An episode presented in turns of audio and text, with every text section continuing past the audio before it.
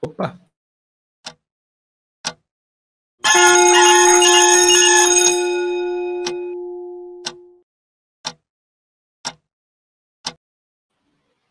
Oi, pessoal, bom dia. Sete horas, dois minutos. Estamos atrasados hoje, hein? Dois minutos, olha só.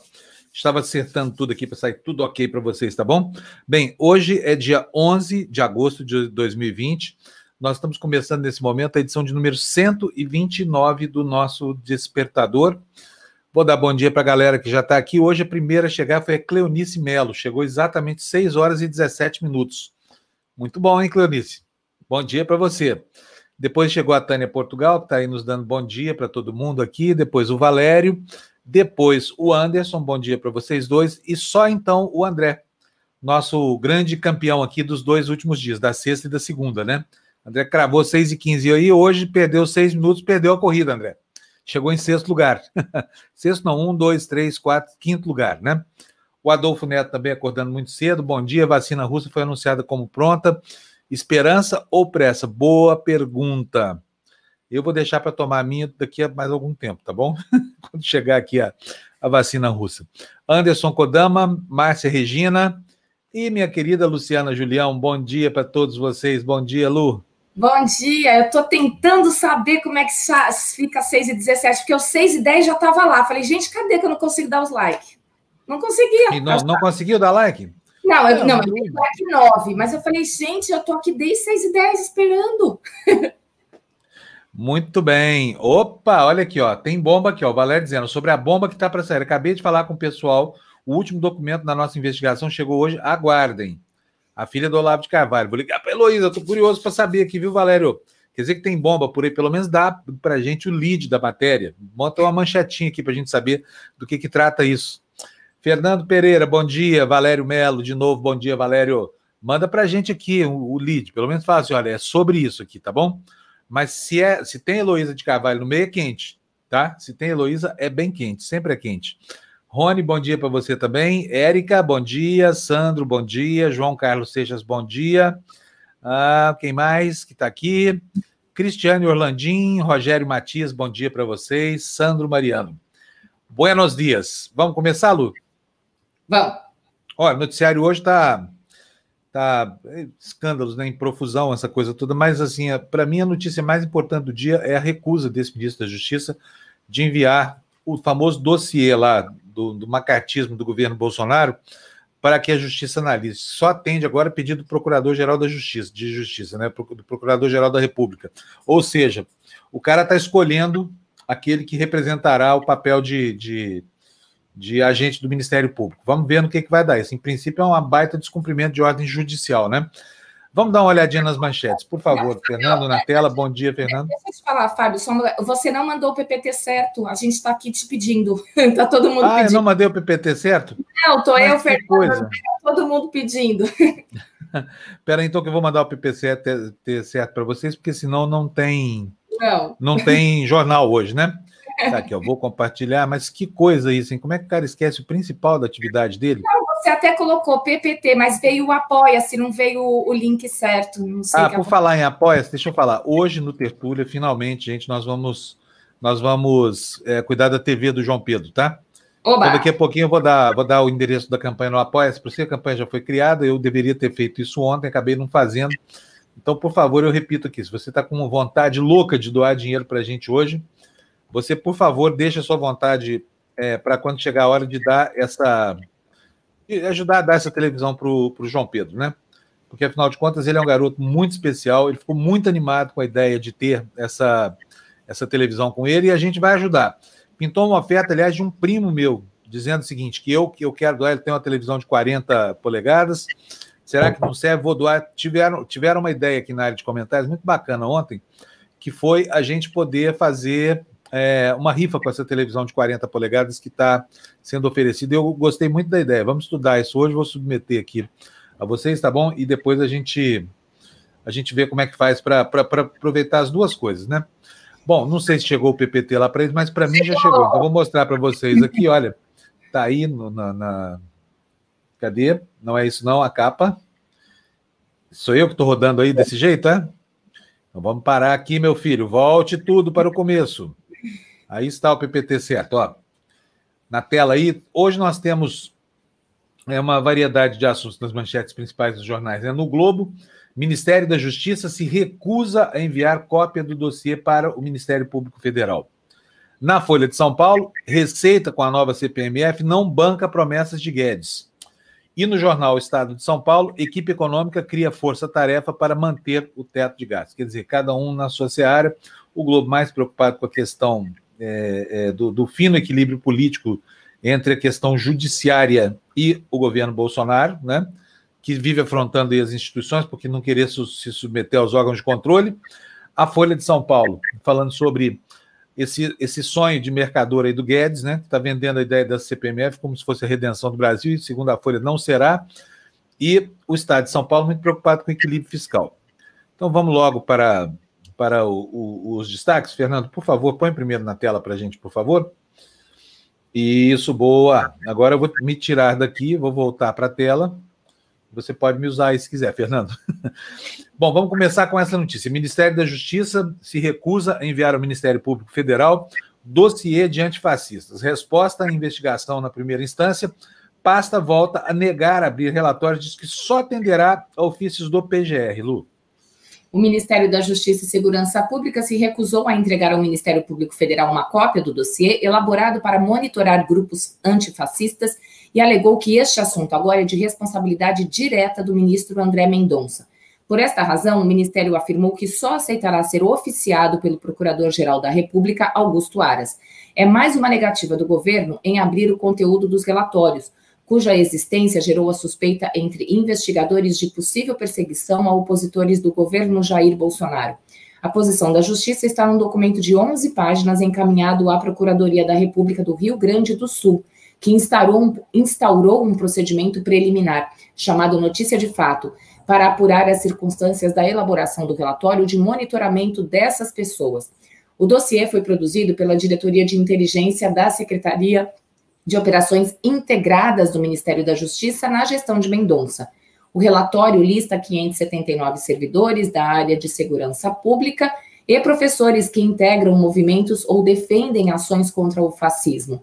Os dados dessas pessoas foram enviados a diferentes órgãos de persecução e investigação. A existência do relatório foi revelada pelo portal UOL. Olha, o grave desse relatório é que ele instaura de novo o Estado policial. É o Estado que persegue, né? Enfim, é a essência do Estado fascista, aquele que nega todos os direitos civis em nome de um projeto político, vai se impondo como um poder hegemônico muito forte, né? Agora, a próxima notícia que vocês vão ver aqui é de assustar a gente, é, assim, tamanho, tamanho o, o, o, o, servilismo, a subserviência, né? De certas figuras aí da vida política brasileira. Fernando, põe na tela para a gente, por favor, a notícia. Não é isso, não. Espera aí que eu vou. Não é essa notícia que eu queria ler, mas é essa mesmo que está no nosso, no nosso PPT. É, eu, eu errei a ordem, mas tudo bem, nós vamos chegar lá. Quem é Rogéria Bolsonaro? Rogéria Bolsonaro é a mãe dos, dos, dos, dos delfins do Bolsonaro. Olha aí a notícia na tela qual é, gente. Essa família é interessante, né? Porque todo mundo lá compra imóvel em espécie. Né? Uma compra, compra 14, o outro compra 37. Agora tá aí, ó, a ex-mulher do Bolsonaro pagou na bufunfa, assim, ó. Pá, chegou lá com a mala de dinheiro e pá, toma aí, quero pagar. Onde que arranjou essa grana? Hein? Aonde que uma vereadora do Rio de Janeiro tem dinheiro para levar uma maleta na imobiliária e comprar um imóvel, assim, né? Que coisa feia isso, né, gente? A corrupção realmente é um problema. E aí é um problema para toda a família. Toda a família enrolada, é inacreditável isso. Depois diz, ah, o governo é honesto, o governo não sei o que. É honesto pinóia nenhuma. Que honesto que Cheio de, de, de, de trambiques aí nessa família inteira, sabe? Põe na tela, por favor, a notícia, Fernando. Aí, ó, Rogéria Bolsonaro comprou imóvel em espécie. Apartamento na Zona Norte do Rio foi adquirido na época em que ela era vereadora e casada com o Estrupício. Escritura registra quitação de 95 mil no ato da venda, o que equivale hoje a 621 mil reais. Imagina o tamanho da mala que essa mulher levou à imobiliária para pagar esse apartamento. Agora, dinheiro auferido aonde? Era ela a ladra ou era o marido dela, que hoje é o nosso presidente, que era o ladrão? Alguém roubou. Porque não é possível. Fábio. Fábio, travou. Fábio travou, mas acho que eu vou então começar a ler a notícia. Vamos lá? Vou, vou começar a ler, porque é para a gente ficar indignado mesmo, gente. Vamos lá. A primeira mulher do presidente Jair Bolsonaro e mãe de Carlos Flávio Eduardo, Rogéria comprou em 22 de janeiro de 1996 um apartamento no bairro de Vila Isabel, na zona norte do Rio, por 95 mil reais, que equivalem hoje a 621,5 mil reais, esse valor atualizado pela inflação. A escritura pública do 21º Ofício de Notas do Rio, obtida pelo Globo, registrou que o pagamento ocorreu em dinheiro vivo e foi integralmente recebido no ato de produção do documento de venda. Na ocasião da aquisição, ela era casada em regime de comunhão parcial de bens com o então deputado federal e agora presidente Jair Bolsonaro. O casal se separou entre 97 e 98. É brincadeira. Então né? explica né? aí, de onde saiu de onde saiu o dinheiro, a grana, o money, para pagar 621 mil reais à vista, numa maleta? Que vergonha, Rogério Bolsonaro. Que vergonha, família Bolsonaro. Vocês são muito enrolados, sabia? Enrolados pra caramba. E vem aqui, desculpa a expressão, cagar regra para o brasileiro. Sou honesto. Mentira, é honesto porcaria nenhuma, honesto nada. Cheio de rolo, cheio de encrenca, sabe? Ô família enrolada. Pelo amor de Deus. Vamos para a próxima notícia aí, Fernando. Fica muito feio, né, Fábio? Assim, levantou bandeira anticorrupção, o governo, não sei o quê, e a gente só vê sujeira. Só. Mentira, tudo mentira. mentira. É uma gente mentirosa, tão mentirosa. Eu vou falar, esse Bolsonaro não é só o pior presidente do mundo e da história do Brasil, ele também é o maior mentiroso de todos. Tá? Eu sei que tem gente no mundo que mente mais que ele, mas só um, chama Trump, que é outro grande estrupício global, né? Agora, em segundo lugar está aí o nosso o capeta, né? O capetão Bolsonaro, com seus rolos. Ô, famíliazinha enrolada, todo mundo enrolado. É inacreditável. Não tem ninguém nessa família que só para dar um exemplo de bom comportamento. Alguém fala: não, eu sei de onde saiu o dinheiro para pagar a escola dos meus filhos. Não, eu sei de onde veio o dinheiro aqui que paga o, o, pó de arroz da minha mulher, essa coisa toda, nada. É só rolo, ou famíliazinha enrolada essa. Deus o livre. Agora, isso tem uma matriz, né? Porque se todo mundo é enrolado, alguém, foi, alguém gerou esse sistema aí. Alguém gerou essa, essa, essa hierarquia familiar esquisita. Quem foi? Será que foram os filhos? Será que foi o pai? Será que foi a mãe? Alguém foi. Não sei quem foi, mas eu desconfio que chama Jair Bolsonaro, tá? Que inventou esse sistema, que é quem governa com mão de ferro essa coisa aí, tranca a boca de todo mundo, sabe? Ele é quem inventou o Queiroz, ele plantou o Queiroz no gabinete do filho, sabe? Tem muito para explicar, Bolsonaro. Meu, e vou te falar uma coisa: vai chegar a sua hora. Vai chegar. Notícia na tela para gente, Fernando. Painel da Folha de São Paulo. A nota é merecimento que a Lu vai ler para gente, por favor, Lu a decisão do Tribunal de Justiça de São Paulo de criar até 19 câmaras extraordinárias para reduzir o acervo de 120 mil processos pendentes de julgamento poderá render um extra de até cerca de 100 mil reais para cada desembargador que delas participar. O tribunal estabeleceu que cada magistrado receberá um dia de compensação para cada sete votos como relator. Reportagem da Folha mostrou que o salário dos desembargadores paulistas é de R$ 35.462,22. Com penduricários, fica em 56 mil reais. E aí, esses juízes e desembargadores, folgados pra caramba, folgadaços, sentam em cima do trabalho. Olha, tem dois meses de férias por ano, nenhum feriado eles trabalham, nunca, jamais. Tem recessos informais aqui e ali e ainda na pandemia ficaram em casa fazendo porcaria nenhuma. E agora vão ganhar 100 paus para tirar o atraso. Imagina, o cara gera o atraso porque é vagabundo, indolente, porque não cumpre aquilo que tem que fazer e depois dão 100 mil reais. É o prêmio para a indolência e para a preguiça desses juízes e desembargadores. É um absurdo completo isso aqui, sabe? Eles só estão atrasados porque eles não fazem o que devem. E tem que acabar logo com esse negócio de férias em dobro. Férias em dobro aqui, ó. Sabe o que, que eles fazem? Eles botam no bolso esse dinheiro, tá? Eles não tiram, não gozam essas férias, botam no bolsinho, porque para eles isso é renda, não é descanso, tá? Se não tivesse que trabalhar tão pouco, não tinha esse atraso. Se fosse igual qualquer brasileiro que bate ponto, trabalha todo dia, faz hora extra em feriado, essa coisa toda, não tinha isso. Então é um assinte, dá para esses vagabundos uma compensação pela preguiça deles e pela vagabundagem. Isso é um absurdo completo, tá? Tá aqui a, a minha posição, me sinto até ofendido com essa história, sabe? Como assim? Como é que o cara atrasa o serviço porque quer? trabalha quase nada, sabe? É um puta privilegiado. Fala sério, hein? O cara não precisa trabalhar dois meses por ano, gente. A gente aqui lutando para manter férias. Que isso? O que, que apareceu aqui assim, do nada, de repente? Professora! Bom dia! Bom dia, bom dia. xingando aqui os juízes, os magistrados, os desembargadores, aparece você assim, nada. É briga de turma? Nós vamos brigar de turma? Não, é para acalmar os ânimos. Eu chego para acalmar tudo. Muito bom, professora. Conta para nós, como é que foi a aula hoje? Foi boa? Tudo bem, meus madrugadores de plantão chegaram cedo. A Lu foi a primeira da bom dia, caiu da cama hoje. Logo na sequência, o André já estavam todos lá presentes para a aula de braços hoje. Ah, então tá certo. Então o problema é que a Lu falou que 6 e 10 da manhã ela deu, deu bom dia, mas não foi aqui no despertador, foi lá, então, Lu, tá explicado o problema. Mas eu não consegui, eu procurei no despertador, eu não consegui. Aí eu fiquei esperando. Essa garota aqui, Rosimeire Rossini, é minha amiga. Bom dia, Rose. Bom dia. Que bom que você está assistindo a gente aqui. Fala, fala, ô, ô, professora. E aí, foi animada a aula hoje? Hoje foi o quê? Hoje você matou o pessoal. Deve ter sido aquela aula de HIT, né? Ou não, não HIT é amanhã. Hoje foi braço. Não. Então amanhã é o HIT, o tão esperado HIT da semana, abdominal mais HIT. O que, que é esse HIT, Jéssica? É para você suar.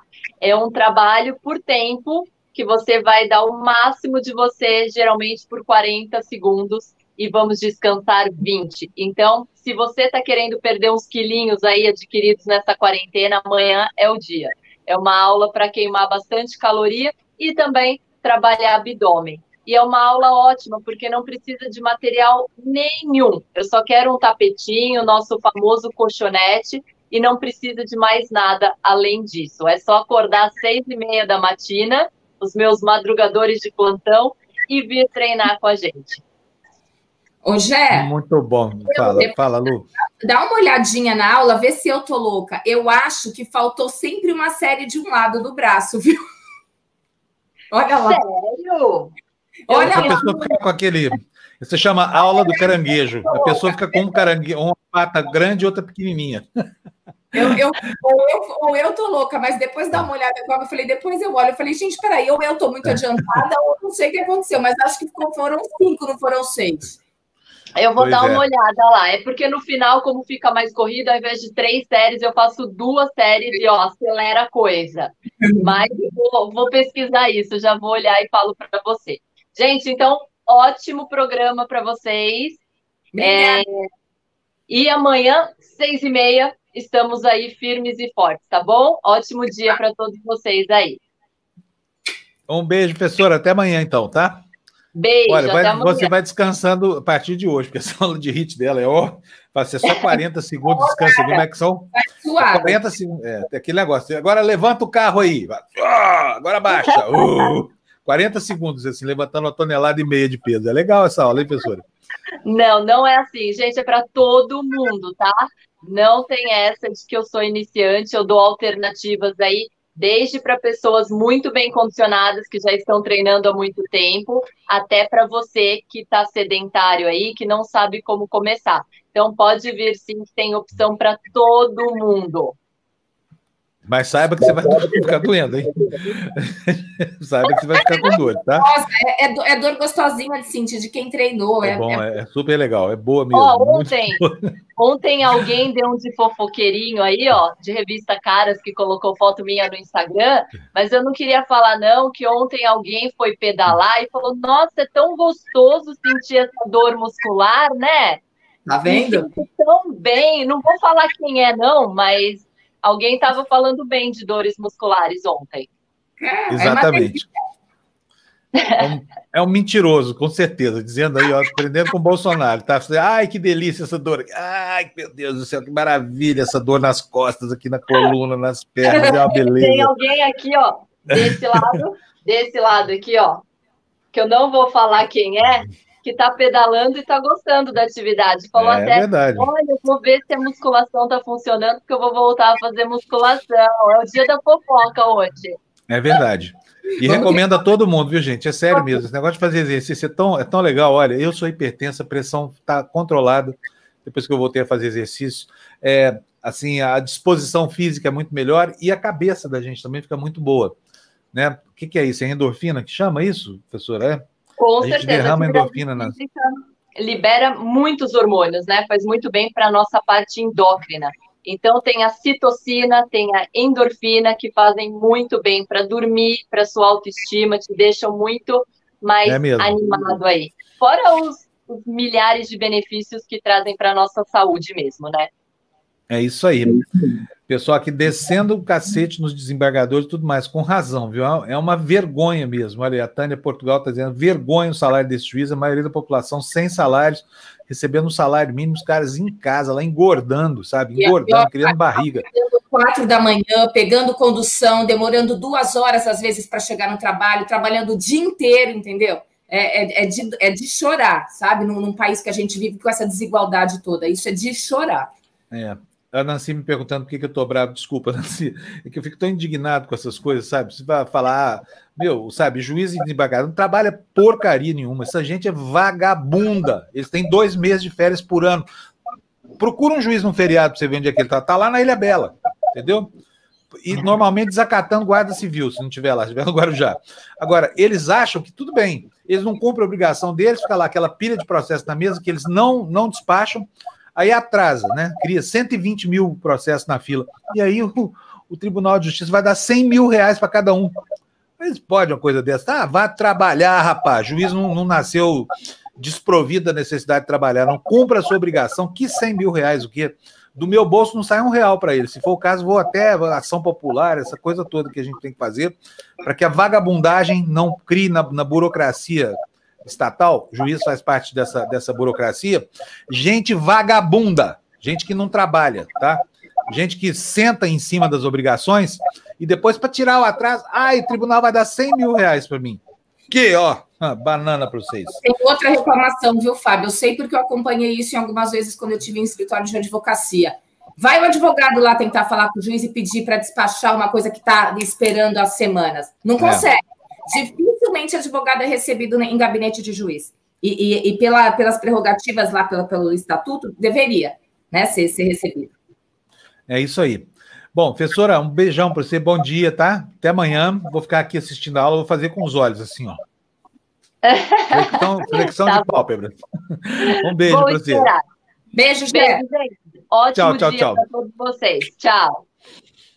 Tô sim, aqui, ó. O NTI Impressão de Leitura tá bloqueado no Twitter do fascista Tupiniquim todo. Me bloqueou o danado lá, mas eu vou, já estou conversando com o advogado aqui, eu quero de volta o meu acesso, por quê? Ele está usurpando um direito seu, viu? NTI, André, Rogério, Maria da Graça, porque eu, para mim, tanto faz receber a notícia do estrupício ou não. Agora, vocês precisam da notícia, e eu sou um agente de informação, eu sou um elemento de informação. A Constituição assegura o direito de informar, independentemente de autorização prévia ou de censura. Então vou atrás do meu direito de saber o que está lá no Twitter do Coiso, do Estrupício, para que você possa saber também, tá bom? Bom, olha só, aqui o Rogério Matias está falando, isso mesmo, juízes com lanchinho nos gabinetes com queijinho, presuntinho e outros quitutes grátis todo dia e outros com oficiais de alta patente são verdadeiros deitões. é isso aí, ó. Ai, que preguiça de despachar esse processo tão complicado, vou deixar isso para daqui a dois anos. É assim que funciona, não é, Lu? Você que é advogada? Eu já vi várias vezes, assim, sabe, de você eh, entrar com uma petição, esperar o despacho, daí passa uma semana, duas, vai lá, vai, não, então, aquele processo. Ah, e para te receber, é, é, é, não é fácil, não. Ah, não, ou não tá, ou ah, daí vem a, a secretária e fala, ah, ele está ocupado, ele está num telefonema, é sempre assim. Vai lá bater no, no gabinete para tentar ser recebido sem, sem hora marcada, né? Sem nada. Ou juiz, eu só queria saber daquela petição que eu pedi para despachar, que faz três semanas que eu dei entrada. Não consegue. Pois é. Pois é, devia ter prazo para esses desembargadores, principalmente desembargador. Desembargador é um bicho folgado, né? Putz, como é folgado, viu? Você não fala com eles, né? Diz que, como é que é? O, o juiz é aquele que pensa que é Deus, o desembargador é aquele que é Deus.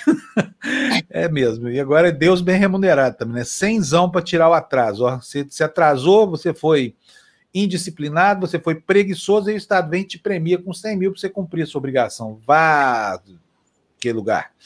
Bom, notícia na tela, por favor, Fernando. Tem muito absurdo para a gente falar hoje aí, olha.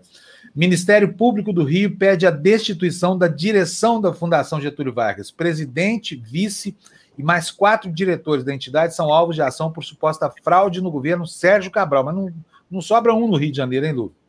Pois é.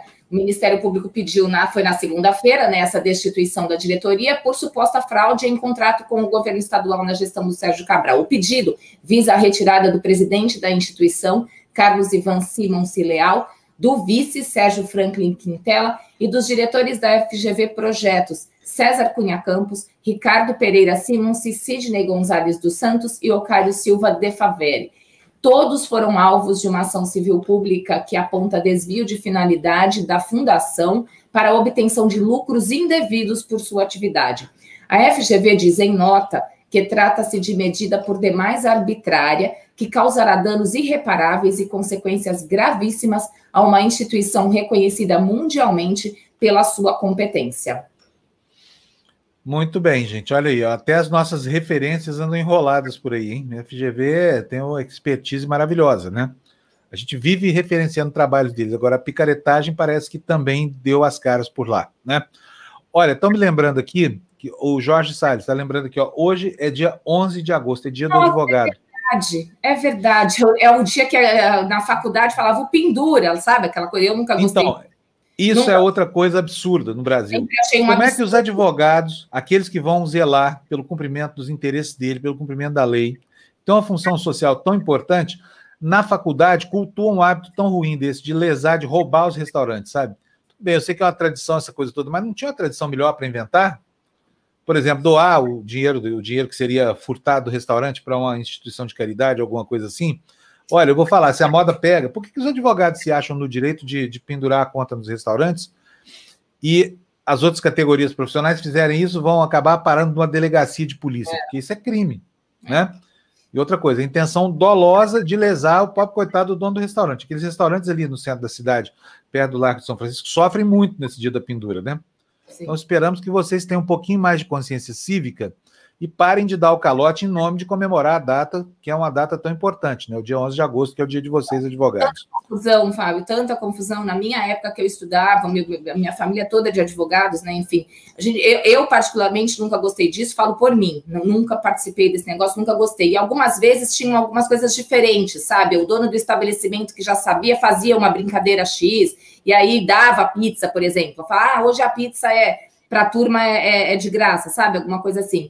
Mas eu acho um absurdo. Daí depois levanta lá, faz o discurso, bababá, e sai, e dane-se. E coitado do comerciante que vai pagar é, essa conta. Não dá, né? Não dá. Não, é. não dá. Não, não dá. dá. Não dá. E aí depois o cara presta o concurso, vira juiz e dá nisso, né? Fica lá, senta em cima dos processos, não despacha, não cumpre a obrigação, aí vem o outro juiz-chefe dele lá no, no, no tribunal e fala: não, nós vamos te dar 100 mil reais, porque a sua vagabundagem não te permite colocar tudo em dia sem esse combustível do dinheiro aí, sabe? Vagabundagem, não tem outro nome para isso. Preguiça, indolência. O que você falou é muito legal. Faça a tradição, é uma data que tem lá a tradição. Eu não lembro agora de cabeça o porquê do discurso, mas tem lá. Pesquisando depois, é que agora realmente eu não lembro. Faça de um outro jeito. Faça de um outro jeito, né? Comemore a data, faça o tal discurso que todo mundo faz lá depois. E, e não dê, não dê calote, né? Não dê é. calote. É, exatamente. Bom, gente, vamos lá. Próxima notícia, Rosalita dizendo aí, sempre pensei que a FGV fosse séria. A FGV é séria. Já os dirigentes da FGV no Rio de Janeiro não se pode dizer o mesmo, né? Julgar pelo, pelo teor dessa, dessa notícia, né, Rosalita? Vamos lá, então. Mais notícia na tela para gente, por favor, Dom Fernando. Olha que beleza. Olha como é que age um juiz, olha. Gente, vocês vão entender direitinho. Veja só o legado do Poder Judiciário para a política brasileira. A manchete é Michel Temer espera um ok rápido de Bretas, tá? Na coluna do Estadão de hoje. O que, que é que o Michel Temer tanto quer do Marcelo Bretas? Vamos ver, Lu? E onde se espera que o Bretas vá atuar como se espera dele, ou seja, como um sabujo do Poder Executivo que está de olho na porcaria da vaga do Supremo, que hoje é a moeda da corrupção no Brasil. Lê para gente, por favor, para a gente entender, Lu. Apesar de Marcelo Bretas já ter negado pedidos de Michel Temer para viajar ao exterior, o entorno do ex-presidente está otimista de que o juiz federal do Rio autorizará a participação dele como líder da missão brasileira no Líbano. Afinal, trata-se de questão de Estado humanitária. Mas pode haver também interesse pessoal de Bretas. De olho em uma vaga no STF, não seria interessante para o juiz constranger Jair Bolsonaro. Temer conseguiu, com empresários da Fiesp, fechar um avião com toneladas de doações de medicamentos e alimentos. Muito bem, vocês viram aí. Por que, que o Bretas. Põe na tela de novo para a gente interpretar isso aqui, Fernando. Olha aí, olha. Michel Temer espera um ok rápido de Bretas. O ok para quê? Para chefiar. O Michel Temer devia estar na cadeia, aliás, hein? Não tinha nada que estar tá fazendo no Líbano. Tinha que estar lá na Papuda, em Bangu, algum lugar desse aí, porque né, os processos contra ele estão lá, ó, paradinhos também. É aquela conversa insidiosa com os lobistas lá da JBS. Esqueceram aquilo, a justiça passou por cima. Então tá bom. Aí, qual é o que, é que se espera do Bretas? O que, é que se espera do Bretas? Que ele seja autorizado a chefiar essa missão para o Líbano, na qual foi pautado pelo Bolsonaro, que agora o Temer virou estafeta do Bolsonaro. Mas por que, que o Bretas faria isso, já que o Temer está respondendo ao processo lá na vara dele? Porque o Bretas quer uma vaga no Supremo. Mas mas vaga no Supremo para o Bretas, isso tem alguma coisa a ver com a situação, condição processual do, do, do, do, do Temer? Não, não tem a ver. Mas tem a ver com as pretensões do Bretas. É por isso que se espera que ele deixe o Temer ir ao Líbano, embora a situação processual dele não recomende. Vou acompanhar isso aqui, gente, porque se autorizar, Bretas, vou te falar uma coisa: você vai para a vala do Sérgio Moro da vida e Companhia Limitada, tá bom? Vai para a mesma vala de onde saíram esses aí. Opa! Opa, olha quem chegou hoje aqui cedaço, Jamil Chad. Bom dia, Jamil. Bom dia, caiu da cama, Fábio, Lu. Caiu da cama hoje, 11h30 aí na Suíça, já cedinho. meio dia e meia, meio dia e meia. Meio dia e meia, e. É. Tá, é. Deve estar tá arrasado de casa, tá parecendo juiz aqui no Brasil. Ah. Você ô, ô, ô, Jamil, vida, imagina, vida o TJ de São Paulo vai dar 100 mil reais para cada um dos juízes do desembargador, sei lá se é juiz, se é desembargador, para tirar o atraso dos 120 mil processos que estão lá para ser julgados. Você imagina?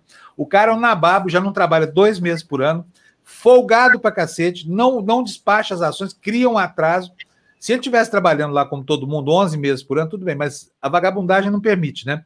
Então eles trabalham só 10, e depois tem todos os feriados, tem o recessinho de julho, não sei o que mais, que é a coisa, né? Eu, o judiciário realmente é uma profissão para quem não nasceu para trabalhar, sabe? Quem nasceu com sangue azul, essa coisa toda. E aí os caras atrasaram os despachos, vão ganhar 100 mil reais para despachar os processos. É brincadeira? É um prêmio à preguiça isso. Isso não. acontece aí na Suíça também, Ramil? Vou perguntar. É uma boa, né? Vai que tem uma, uma, uma moda no mundo, né? Vou perguntar, mas só, só para a gente colocar, eu não sei o salário dos juízes aqui, mas eu sei que, por exemplo, vereador, deputado, tal, ganham o mesmo salário de um professor de escola primária, tá? Então, é, é uma, né, é uma indicação aí do que, do que significa serviço público, né? Aham. Uhum. Olha, deixa eu te falar uma coisa. É, eu estou vendo aqui uma outra coisa também me inspira. Estou vendo o seu Twitter aqui, inclusive, o Taish, que aquele ministro, que ministro durou tão pouco no cargo, essa coisa toda, o governo quer é, que a OMS o coloque na, na, comissão de investigação, é isso? Da, da, da, da pandemia, Jamil? Que história é essa? É, não, é, se a gente contar, se a gente fizer essas matérias, é, né, assim, do, do, nada, vão achar que nós somos loucos e ficamos inventando histórias. É. Mas não é, mas não é. É, vou, só, vou só colocar num contexto. A, a OMS, com razão, é, foi muito criticada por conta da resposta que deu à pandemia. É, isso, a, a, crítica à OMS é válida, o que não é válido é você dizer, olha, então eu não vou cumprir nada do que a OMS diz. Essa é outra história. Mas a OMS sabe que precisa passar por uma reforma, sabe que precisa ser, vamos assim, examinada no que se refere à sua resposta à pandemia, para justamente numa próxima pandemia, porque ela virá, a próxima pandemia virá um dia, é, o mundo precisa estar melhor preparado. Então, a OMS vai passar por uma revisão. Curioso, Fábio, não é só uma revisão da OMS, é uma revisão de, também de como os países reagiram às recomendações da OMS. Então, é uma revisão geral, é uma revisão geral de como a OMS e o mundo responderam à pandemia. Pois bem, duas pessoas foram escolhidas para liderar o processo. A Helen Clark, que foi é, primeira-ministra da Nova Zelândia, e a Ellen Sirleaf, que foi a presidente da Libéria. É, elas vão liderar essa comissão. Agora, a OMS está no processo de formação dessa comissão que vai, vamos, vamos resumir, uma comissão de inquérito, né? é, se a gente pudesse comparar com alguma coisa. E essa comissão, então, vai investigar é, como que a OMS respondeu. E aí o governo brasileiro fez a proposta para que a OMS inclua na sua comissão o ex-ministro da Saúde, Nelson Tais. O mesmo que não durou mais de uma semana no governo, se eu não me engano, saiu. Acho que foi um mês, um mês, já mil. Um mês, um mês mesmo assim, mas, mas não conseguiu fazer nada, coitado, porque ele não. até tinha uma cara de, de, de, bobo, assim, bem intencionado, essa coisa toda. Não conseguiu fazer porcaria nenhuma, que com um chefe desse, quem é que consegue, né? Exato. Agora, é, é, é curioso, porque o Brasil apresentou o nome dele, mas vários países latino-americanos apresentaram seus candidatos. É, não deve ter lugar para todo mundo, obviamente, é, e vai ser muito curioso saber como é que a OMS vai escolher essa comissão. Verdade, verdade. Tedros, a OMS são muito realistas. Eles sabem que precisam, vamos dizer assim, agregar. Eles não podem é, deixar a China de fora, não podem deixar os europeus de fora e, eventualmente, não poderão deixar o Brasil de fora. Mas o que eu tenho ouvido aqui dos outros países da região é de que seria um absurdo é, você ter é, um representante do governo Bolsonaro na comissão para hum. reavaliar a OMS quando o próprio governo brasileiro não atendeu os pedidos da OMS. Né? Então, é. é. É, é, de uma incoerência, Lu, é de uma, é de uma incoerência tão contar essa história, você falando, não, não, não, não, não. O Brasil tem a moral de dizer que quer rever como que a OMS fez as coisas, né? é, é impressionante. Agora, Sim, a OMS precisa passar por reforma? Sim, precisa passar por reforma, sem dúvida nenhuma. Agora, é, eu estou muito curioso para saber é, qual vai ser a conclusão do TAIS sobre como o Brasil respondeu à pandemia. Puxa vida, que notícia maravilhosa essa. Quer dizer que o ministro que precisa ser investigado, apesar da pífia participação dele, é parte da comissão de investigação segundo o governo brasileiro. Aí o, o entorno. quer que ele faça parte da comissão de investigação. É. Aí o entorno dele fala: olha, é difícil para a gente explicar uma situação como essa, né? É. Como é que o investigado vai investigar a si mesmo, né? É. Afinal de contas, ele está tá marcado, porque ele aceitou ser ministro de um governo que é o porta-voz de uma política de saúde que a gente está vendo aí, né?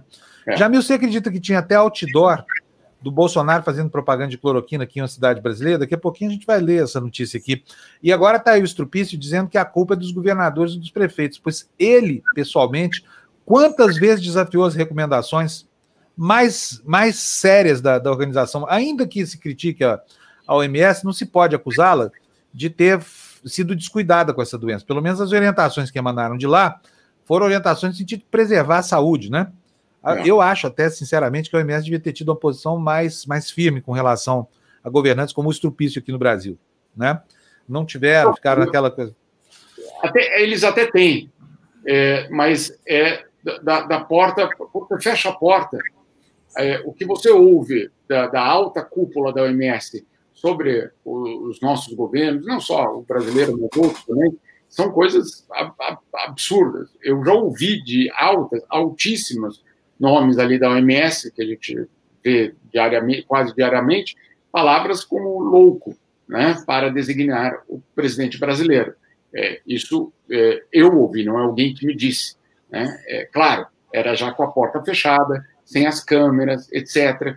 É, mas existe uma, uma situação é, complicada na OMS, que é a seguinte: é, os chefes da OMS são os governos, não é o Tedros. O Tedros não é o chefe da OMS.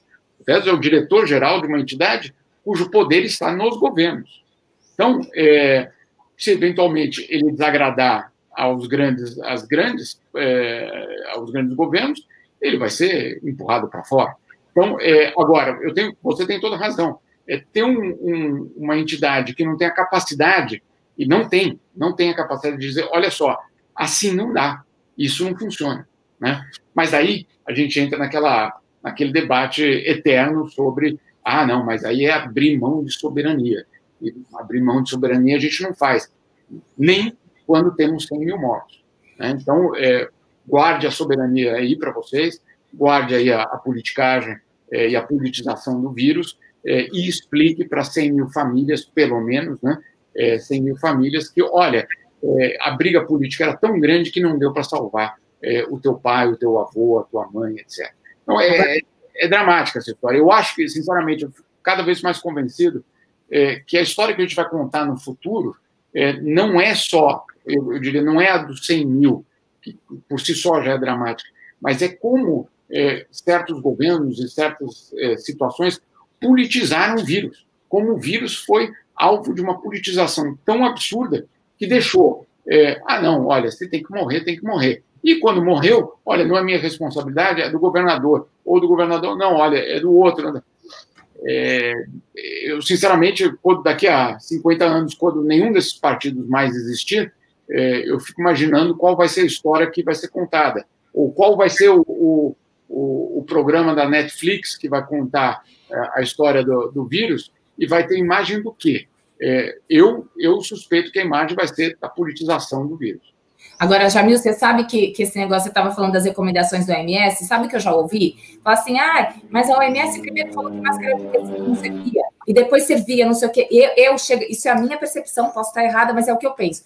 A pandemia, ela é dinâmica. Então, assim, obviamente que várias atitudes que foram tomadas lá no início, dezembro, janeiro, podem não ter sido as melhores, mas estavam se tentando, todo mundo estava tentando alguma coisa. E aqui o que a gente viu é que não seguia nada de nada. Não seguiram absolutamente nada do que as recomendações, ainda que depois de, sei lá, 15 dias, 20 dias, visse que não era a, a, a, a recomendação correta, entendeu? Aí eu ouço isso aqui, ah, então, mas a máscara? A OMS falou que não servia máscara. Gente, pelo amor de Deus. Então, tá todo mundo aprendendo. Olha, olha e agora, Jamil. eu estou aprendendo, eu, eu tô aprendendo não sendo cientista. Agora você imagina, vamos lá, a reunião que a OMS faz uma vez por semana é, você sabe quantos cientistas são colocados no não é Zoom, é no, no outro sistema deles? Mil. Mil cientistas.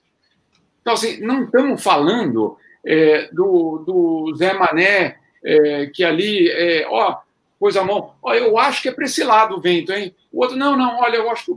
É, é são os principais cientistas do mundo reunidos. Né? Então, é claro, é, é, evolui, muda, é, um dia de um jeito, do outro, de, claro, e eles erram, erram, com certeza. Agora, quem seguiu, quem seguiu, se deu melhor do que quem não seguiu. Isso é um fato. Né? Jamil, fato. quero te mostrar outro absurdo aqui, só que essa aqui eu vou ter que mostrar mesmo para você. Peraí, deixa eu dividir minha tela aqui com vocês.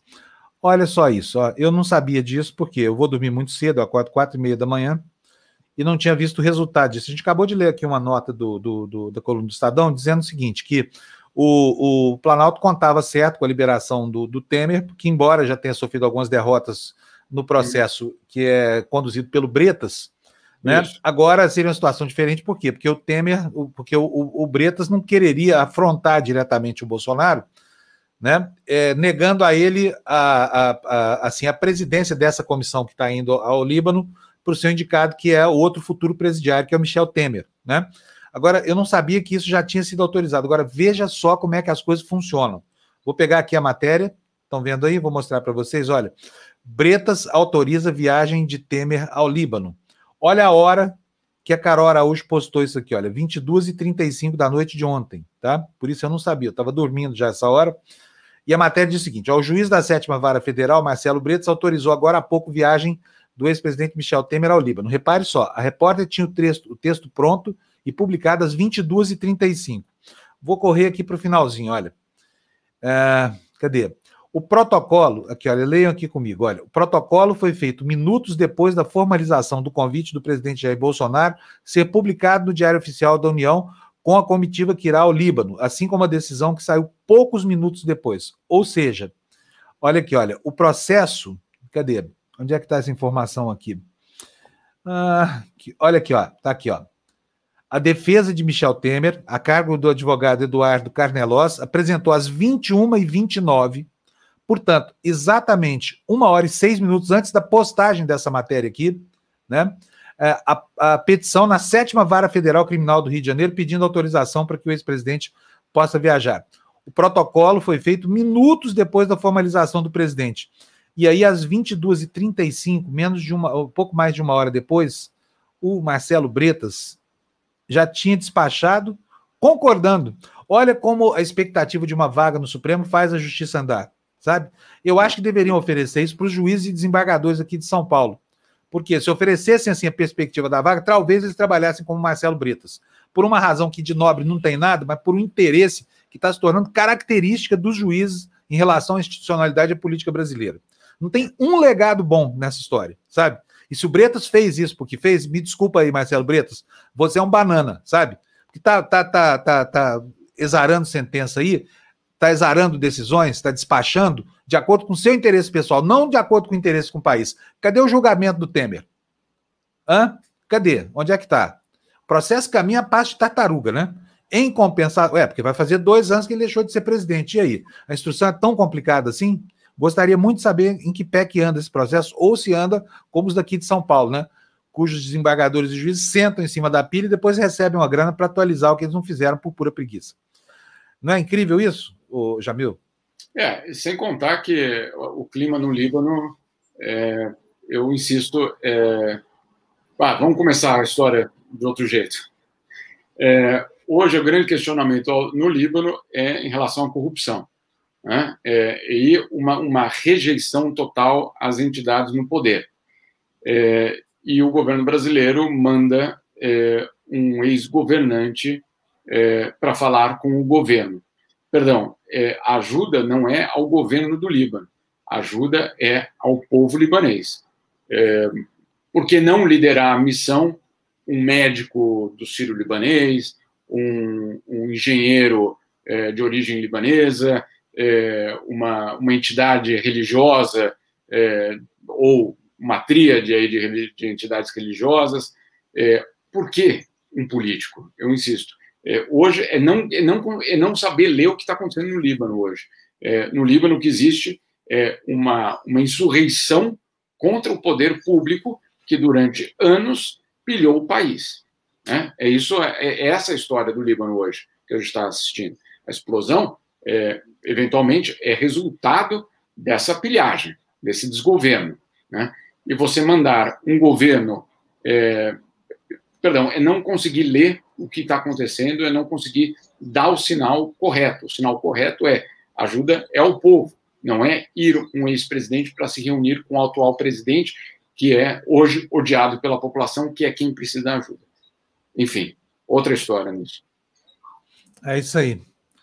Bom, Jamil, um abração para você, muito obrigado, viu? Hoje começamos a terça-feira, eu comecei a terça-feira irritado com as notícias, sabia? Tem dia que é duro de se abrir os jornais, sabe? Ah, mas o e hoje é um dia desse. Vai reformar o IMS, fica tranquilo. vai, com certeza. Vai transformar, vai transformar o Brasil num enorme Mato Grosso do Sul, né? Aliás. Tchau, Jamil, obrigado, viu? Um abração para você. Tchau, tchau. É isso aí, Lu. Vamos, vamos adiantar as notícias, vamos? Nós temos aí, ó, já são 7h49, temos a Gina daqui a pouco, a Cíntia, né? Bom, vamos lá, olha, Bolsonaro, para variar, né? O estrupício é alvo de ação por falas sobre mulheres. Esse cara entende mulher igualzinho entende turbina de helicóptero a jato. Procuradores de São Paulo apontam desrespeito e misoginia em declarações de presidente e ministros e em medidas do governo. Lu. O Ministério Público Federal apresentou ação civil pública contra o governo Jair Bolsonaro por posturas desrespeitosas e declarações discriminatórias feitas pelo presidente e ministros em relação às mulheres. Para a Procuradoria, desde o início da atual gestão, integrantes da cúpula do governo federal proferiram uma série de declarações e fizeram atos administrativos que revelam viés preconceituoso contra as mulheres, reforçando estigmas e estimulando a violência. Segundo o MPF, a postura de Bolsonaro e seus ministros configura abuso de liberdade de expressão, uma vez que fere outros direitos garantidos pela Constituição, como o respeito à dignidade da pessoa humana. A Procuradoria destaca que as manifestações intoleráveis têm efeitos sobre a realidade social e a persuasão do público, com potencial para reforçar estereótipos e posturas misóginas e discriminatórias, notadamente quando advindas de pessoas com poder de influência. Muito bem. Estou aqui escutando o discurso aqui do, do, do Pazuello ontem, tá?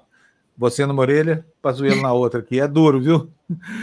É, mas agora, ele, embora seja um general posto ali para cumprir ordens, eu acho que se deixassem trabalhar, talvez tivesse uma, uma, digamos assim, uma atuação melhor do que essa de ser, né, afinal de contas, o grande capacho do Bolsonaro ali no Ministério da Saúde.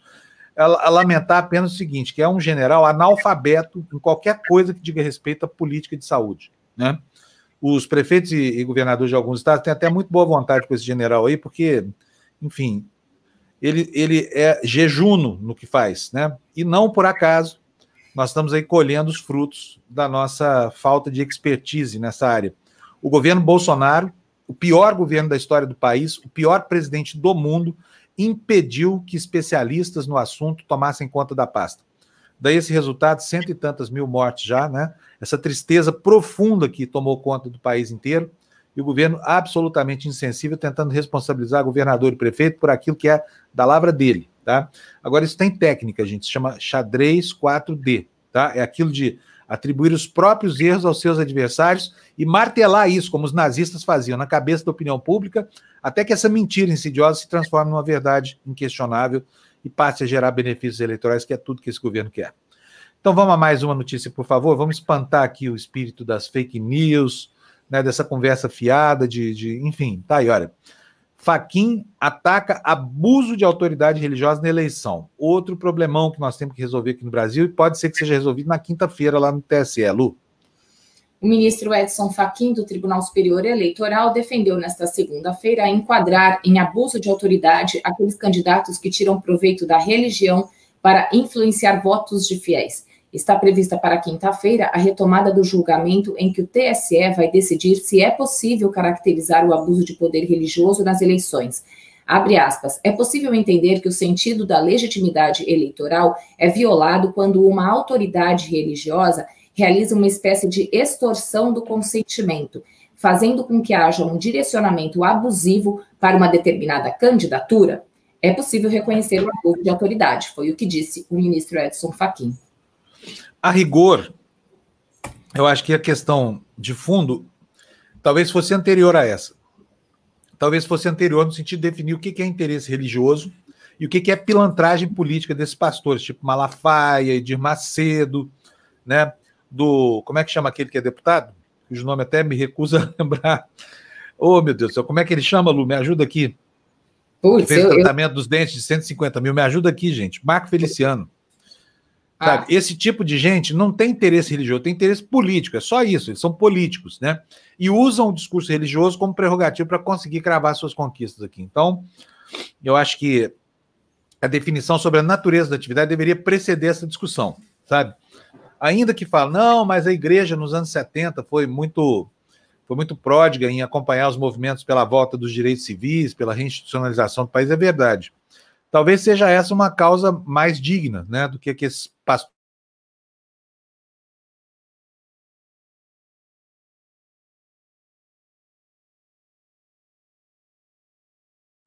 Fábio travou e eu estava mutada. Vocês estão bem hoje, gente. Pronto, destravou aqui. É, toda hora trava, né? Tá travando. Tava ótimo, tava perfeito. pois é. Vamos a mais uma notícia então na tela, gente? Vamos lá? Fernando, tá aí. Nova regra deixa partidos nanicos sem tempo na TV para as eleições municipais. Para especialistas, restrição estabelecida por emenda à Constituição em 2017 é inconstitucional, Lu. Ao menos 10 partidos políticos irão ficar de fora da partilha do horário eleitoral gratuito no rádio e na televisão nas eleições municipais deste ano. Desde a publicação da Constituição em 1988, é a primeira vez que haverá legendas de fora desse bolo da propaganda eleitoral. Até as últimas eleições, 10% do tempo total da propaganda eram distribuídos igualitariamente entre todas as legendas. Partidos nanicos, por exemplo, conseguiram em 2018 ao menos anunciar suas candidaturas principais em cerca de 10 segundos. Mas olha, esse é um ativo que os partidos usam de maneira absolutamente incorreta. O que eles fazem, muitas vezes, é vender esse tempo de televisão para as legendas maiores, informalmente. Quantas vezes vocês já viram esses partidos aí, Pastor Everaldo, por exemplo, entendeu? Alugando as suas convicções para um adversário dele fazer a sua campanha eleitoral. Né? Tá, tá cheio de, assim, o, o, a política brasileira é useira em vezeira. Então, represar essa desonestidade é uma coisa boa, que a legislação. Agora, se é constitucional ou não, é outro, outro assunto, né? Eu acho até que 35 partidos, que é o que existe hoje no Brasil, é uma aberração em todos os sentidos. Então, tudo que for possível fazer para brecar esses partidos é bem-vindo. Agora, tem partidos sérios que estão enfrentando uma situação complicada do ponto de vista da, da sua estruturação, PCdoB, rede, sustentabilidade, companhia limitada, né? E tem que rebolar mesmo, sabe? Porque se ficar fácil demais, volta a, com toda a força essa vigarice que faz com que os piores sujeitos da sociedade, que têm todos os caminhos é, a serviço do mal na sua frente, possam criar legendas para alugar a sua legenda para terceiros, como é, como é praxe na crônica política brasileira, né? Notícia na tela, Fernando. Por favor. Covid, governo refuta isso aqui, olha, isso aqui está calando fundo, né, gente? Sabe, a covardia desse governo? Governo refuta a responsabilidade por mortes. Depois de o país bater a marca de 100 mil óbitos, o Planalto divulga a parlamentares um ranking vinculando números da doença a governadores e prefeitos. Nas redes, a tática de comunicação é rebater as críticas para tentar blindar o estrupício. Lu. Com um marco simbólico de mais de 100 mil mortos pela Covid-19, o governo deflagrou uma estratégia para tentar blindar a gestão Jair Bolsonaro do desgaste.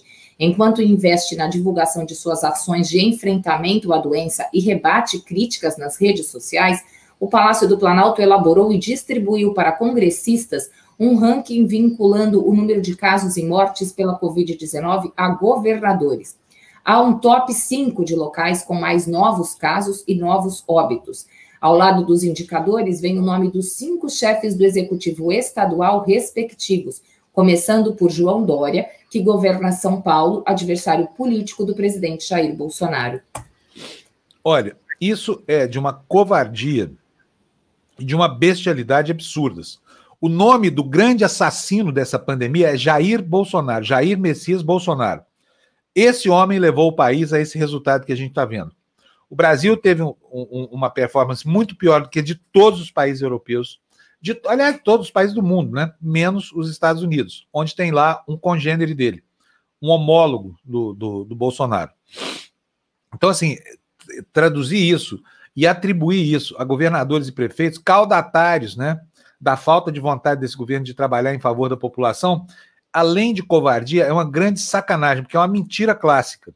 O grande agente da infecção no Brasil se chama Jair Messias Bolsonaro, o genocida brasileiro, assim conhecido em todo mundo, não há questionamento possível. Vamos esperar que os fanáticos por ele, os 30 e poucos por cento de fanáticos no Brasil, abram o olho e enxerguem a ação deletéria desse homem o quanto ele atrapalhou o país, o quanto ele confundiu as pessoas, o quanto ele tirou gente da, da, da rota do isolamento e botou na rua para se contaminar, sabe? Muita gente morreu por causa disso. É assassinato. Sabe por quê? Todo mundo sabia que esse tipo de comportamento levava à morte. Sabe? Ele não pode dizer nunca que não sabia. Ele optou por isso. Ele escolheu fazer dessa forma. Agora, filho, arque com os custos, tá? Arque com os custos. Notícia na tela, por favor, Fernando. Aí, olha, em Vitória, olha aí, olha o estrupício aí, ó. A gente fala, não é à toa, tá vendo só? Olha só o que fizeram aí, ó. A imagem do estrupício você tá vendo aí na sua tela. E olha, tratamento precisa de cloroquina. Tá aí, ó. O garoto propaganda do charlatanismo brasileiro, né? Em Vitória, outdoor do presidente com propaganda de cloroquina é retirado. Por favor, Lu um outdoor instalado em Vitória com a imagem do presidente Jair Bolsonaro, acompanhada por mensagem que sugeria a eficácia da hidroxicloroquina contra a Covid-19, foi removido no fim de semana após a empresa responsável pelo espaço ser notificada pela Prefeitura da capital capixaba. A Vigilância Sanitária Municipal recomendou na sexta-feira a remoção da peça por entender que ela fere a legislação sobre propaganda de medicamentos. Como mostrou o Estadão, o outdoor desrespeitava a resolução da Anvisa e, segundo especialistas, configurava crimes. A decisão da prefeitura foi anunciada após o advogado André Moreira apresentar denúncia a órgãos de fiscalização. É óbvio, o objetivo disso é ter algum miserável gastando dinheiro do próprio. Bota para a gente na tela aí, Fernando, de novo a notícia, por favor. Para fazer essa trapaça contra a opinião pública. Olha, esse outdoor aí provavelmente deve ter influenciado quem o viu, quem passou por isso, né? Provavelmente pessoas que estão tá, expostas ao vírus e que acreditam piamente que esse charlatão que está aí na fotografia, fazendo esse V aí, né? V da Vitória. Vitória contra o quê, hein? Vitória contra a ciência, contra o iluminismo, contra, contra tudo que é sensato, né? Mas, enfim, Esse outdoor deve ter tirado do caminho da cura um monte de gente, tá? A pessoa que fez isso agiu de má fé, é um assassino. Tava levando, é como induzir ao suicídio, tá? A, a, figura que me ocorre é essa: indução ao suicídio. Suicídio não é, mas indução ao suicídio é. Nesse caso, não é suicídio, é homicídio involuntário, né? Estão levando as pessoas a erro para que elas tropecem na verdade científica e caiam do outro lado, vitimadas por uma doença que tem sim como tratar, mas não é com esse remédio. Tá? Esse remédio é uma mentira, um engodo. Esse remédio é um engodo que inventaram para você sair da, da, da reta da ciência e ficar sob o julgo das bruxarias dessa gente pré-medieval. Bom dia, Cíntia Van de Camp. Cíntia colocando seu foninho ali, não está ouvindo nada. Agora está tá ouvindo. ouvindo. Agora está tá ouvindo. ouvindo, né, Cíntia? Agora sim. Você ah, me... mas Não apertei boa. o botão aqui, você já me colocou aí, né? Pois é, nós estamos então, rápidos hoje aqui. Deu tempo aqui de eu me ajeitar, nem sentei direito, ó. Peraí que eu vou é. colocar aqui direito. Pronto, agora sim. Tudo bom, Cíntia? Tudo bem, tudo bem. Maravilha. O que, que acontece hoje nos Estados Unidos aí da América? Acontece. Esse grande Brasil ao norte, pois que segundo o pior que é, né? da Saúde tinha razão, sabia? O Brasil e os Estados Unidos estão influenciando o clima aí no hemisfério norte. O Brasil está está sob influência e influenciando o clima na América do Norte, porque não é possível. O FEBEAPA que você bateu sobre o planeta. Pois sabe? é, pois é. Falta, agora falta para piorar tudo, falta só assim o estrupício de, de, dessa natureza de Trump e Bolsonaro fazendo barulho na Europa, né? Os que tem lá não estão tão mais quietos, assim, eles não conseguem movimentar o mundo. Né, pessoal da Hungria, eles estão mais, estão mais discretos. É. É, bom, vamos ver. É o seguinte.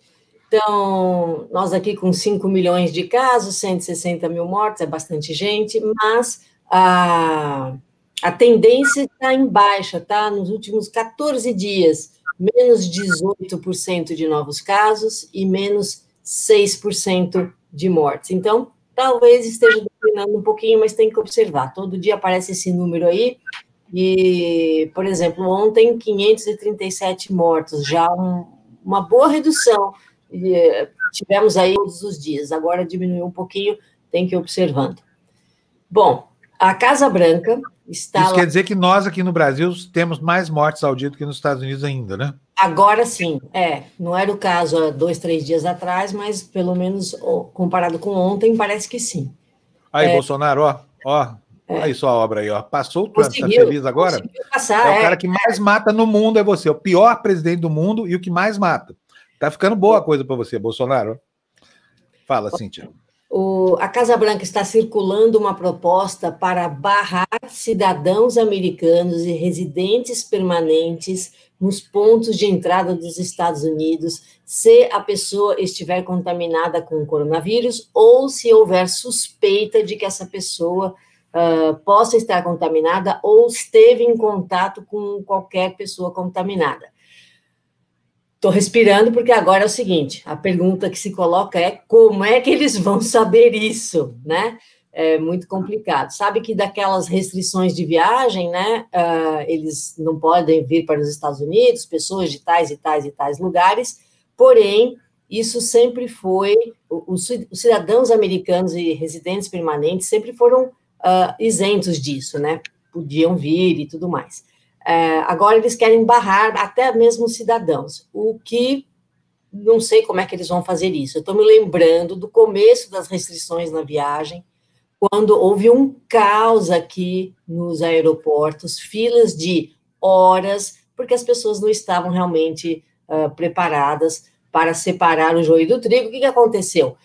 Piorou a situação, porque todo mundo ficou lá fechado naqueles corredores, todo mundo apertadinho um do lado do outro. Ali deve ter contaminado um montão de gente. Então, não sei como é que eles vão fazer isso. Agora, legalmente, é possível fazer isso, né? Se o governo declarar uma emergência de saúde pública, daí falar ninguém entra, nem cidadão, nem uh, residente permanente, ninguém. Então, isso é o presidente, é o executivo, é o Trump que, que, que declara. É o Trump, Trump quer fazer isso. Especialmente, o que, que eles estão querendo é realmente dar uma barrada na, na fronteira com o México, em especial. Acontece que se fizerem uma ordem dessa, vale para tudo, vale para as fronteiras terrestres, todos os aeroportos, uh, enfim, vale para tudo. Não sei como é que eles vão organizar isso, especialmente porque, segura aí, dois terços, dois terços do pessoal do, da agência de imigração aqui nos Estados Unidos vai ter que ser mandado embora porque não tem dinheiro aí na, nesse, nessa falta desse acordo de, de alívio ao coronavírus, eles vão diminuir o pessoal da imigração em dois terços, ou seja, vai ficar só com um terço das pessoas. Já não tinha gente suficiente, ou seja, todo o pessoal que está em processo de cidadania, tudo isso vai parar, vai ser, vai ser complicado. Enfim, vamos tocando. É, uma notinha aqui rápida. Cíntia, Cíntia, deixa eu colocar a Gina aqui dentro da nossa. Oi, Gina, bom, bom dia. Bom giorno. Bom giorno. Me leva, me leva bom bem. Giorno, Cíntia. Bom giorno. Temos Europa e States aí, ó, cada um do lado invertido, né? Tá aí para variar. Deixa eu mudar isso aqui, peraí. Vou tirar a Cíntia e botar ela de novo. Aí ficou certo. Ó, Estados Unidos à esquerda, Europa à direita, né? Pronto, Estados Unidos à esquerda, porque são super esquerdistas. Estados... Super, é. é. Só uma coisinha, deixa eu te perguntar um negócio. Tá todo mundo querendo saber da história daqueles tiros lá na Casa Branca. Que história é aquela? Ah, então, eu até li. É, é... Eu li toda a matéria, mas uh, não tem nada de concreto, né? Ninguém sabe ainda se foi um maluco que chegou perto de um agente da, da, do serviço secreto e falou: Estou, tem uma arma aqui e tal, e aí foi o, o agente do serviço secreto atirou nele, mas não tem nada de concreto ainda. Sabe-se que ele foi para o hospital, o agente também, e não se sabe se era um maluco ou se era uma pessoa querendo fazer um atentado ali sozinha, ninguém sabe. Mas Isso para foi... ser fake news, fake news não é, não. Não tem, não, tem de ser uma coisa é armada. Não. Aconteceu mesmo, estão no hospital, tá tudo direitinho. Eu li essa manhã, nem peguei nomes, até porque não tinha os nomes das pessoas ainda nas matérias.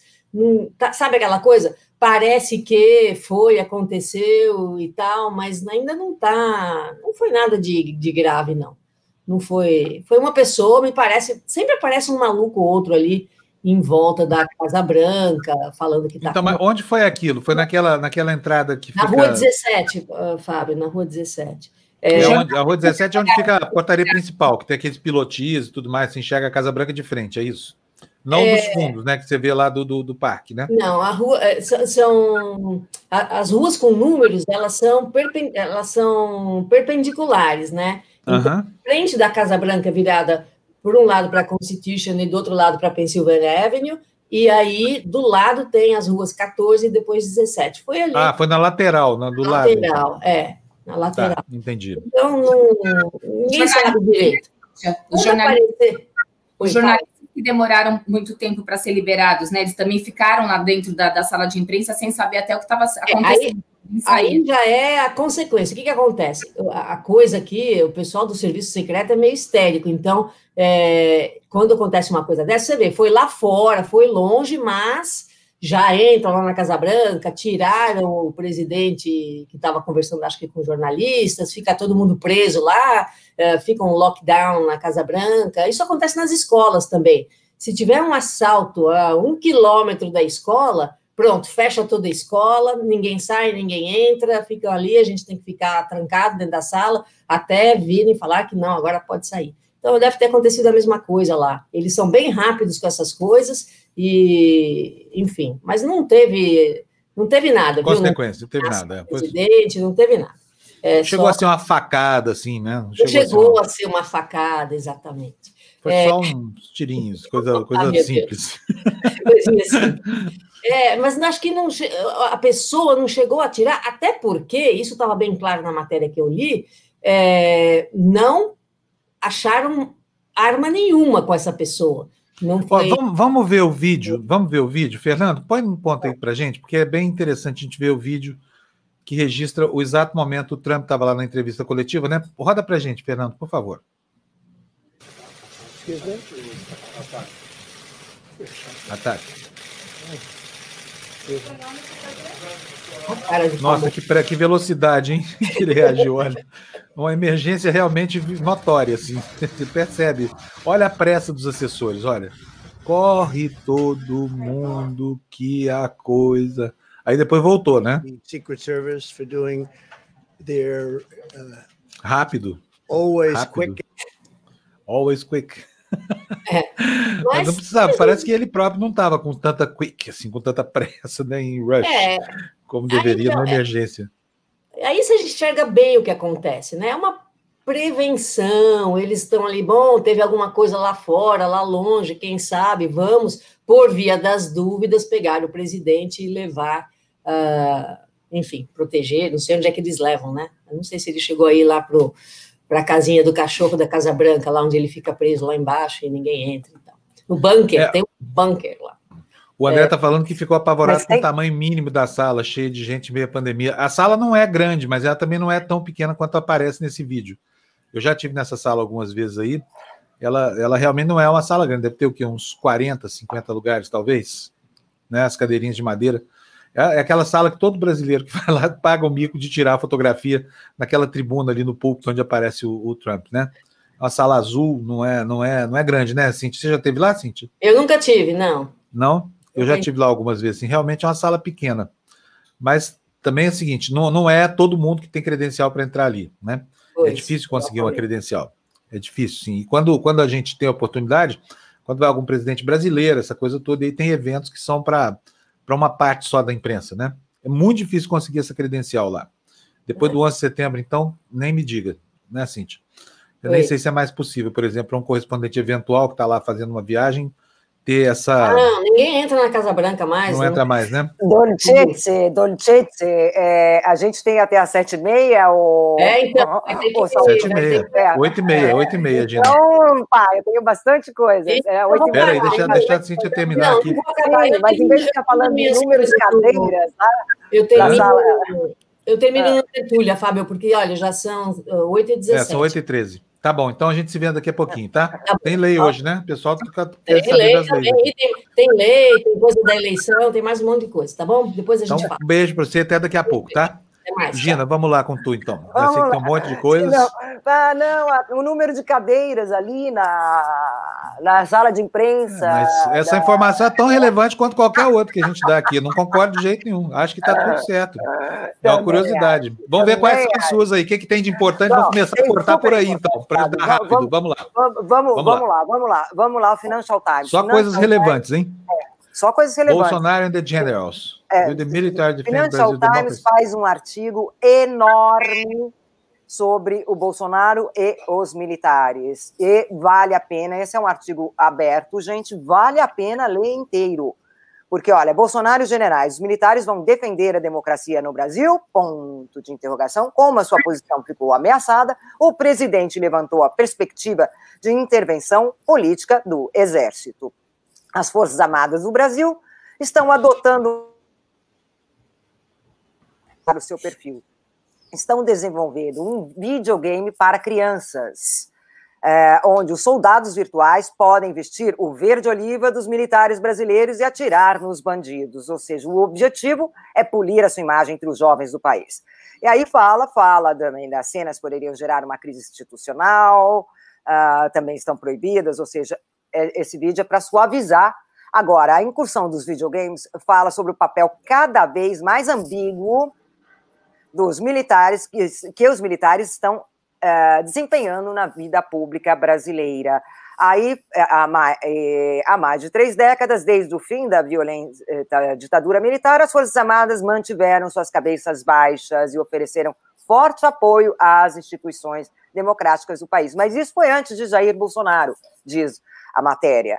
Né? Agora, depois disso, eles fazem, é muito longo o artigo mesmo, mas aí eles fazem o retrato de cada um dos principais uh, militares que estão no governo, desde Hamilton Mourão, depois Augusto Heleno, Eduardo Pazuello, Bento Albuquerque, e fala, gente, é uma coisa assim que fala realmente é, de, de uma super profundo esse artigo, vale a pena ver e deixa a gente um pouco inquieta, quase, sabe? Uma leitura dessas, uma visão dessas do Financial Times é, sobre os militares no Brasil e a posição que eles estão desempenhando dentro do governo de Jair Bolsonaro. Né? É, um, é um desdobramento da matéria publicada pela revista Piauí aqui no Brasil, né? Uhum. Mostra claramente que, que, que havia a iminência de uma intervenção pelo louco do nosso presidente, né, que foi barrada uhum. Por um sujeito que normalmente é o cara que acende o fósforo para botar fogo no paiol, que é o general Heleno. Né? É, então, assim, ficou muito claro assim, a empreitada antidemocrática, e, e isso aí é repercussão da matéria da Piauí. Aliás, uma matéria excelente. Excelente. Eu li a matéria do, uh, da Piauí também, é uma matéria excelente. E, e aliás, sabe como, como, é que eu estava assistindo o Pense do, do Rafael Bruda, e aí eu, como ele focou nisso daí, falei, nossa, eu não. Porque muita coisa para ler, né, gente? A gente acaba não percebendo, mas foi vendo este programa que está muito bom o programa do Rafael, foi ali que eu, que eu percebi, li essa matéria inteira. Mas essa do Financial Times não, não menciona o Piauí. Eles fazem um retrato bastante, uhum. repito, inquietante desses militares, né? Que algum, vão tentar suavizar e tal, fala da Amazônia também, do poder que eles têm de controle da Amazônia porque no final das contas os militares também são aqueles chamados para socorrer os incêndios da Amazônia, né? Em vez de outras providências, né? Prevenir esses incêndios, impedir que eles aconteçam, os militares vão lá apagar o fogo, né? Então fala bem dos militares no Brasil, recomendo essa matéria. A próxima, gente, a próxima Pera, é Antes, Gina, deixa eu só dar boas-vindas aqui ao Eduardo Souza Martins, que nos tornou membro aqui do nosso canal. Obrigado, Eduardo, conte conosco aí, tá? Tomara que você fique muito tempo aqui com a gente. Obrigado. Pode continuar, Gina. A próxima é do The Guardian. Aliás, hoje vai ter duas do The Guardian. Essa daí é a primeira. A Amazônia é a vagina do mundo, porque as mulheres são a chave para salvar as florestas do Brasil. A líder indígena Célia Chacri, Chacriabá. Chacriabá. É, e a autora do, do Monólogos da Vagina, ou seja, V, discutem a crise da biodiversidade no Brasil é, porque este é o século da mulher indígena, ou seja, esta Eve é, é, é Ensler, né, que, é, que é essa autora premiada dos monólogos da vagina e ativista, fundadora também do Dia V, é um movimento global para acabar com a violência contra da, todas as mulheres e crianças da Terra, entrevista a essa indígena Célia Chakri Abá a respeito do, do, problema da Amazônia, do empoderamento da mulher indígena, da, da sociedade indígena também, dos povos. Uh, e é muito interessante também essa matéria. Inclusive, tem até um videozinho aí, podemos colocar só um bocadinho, porque hoje o nosso tempo, infelizmente, está apertado.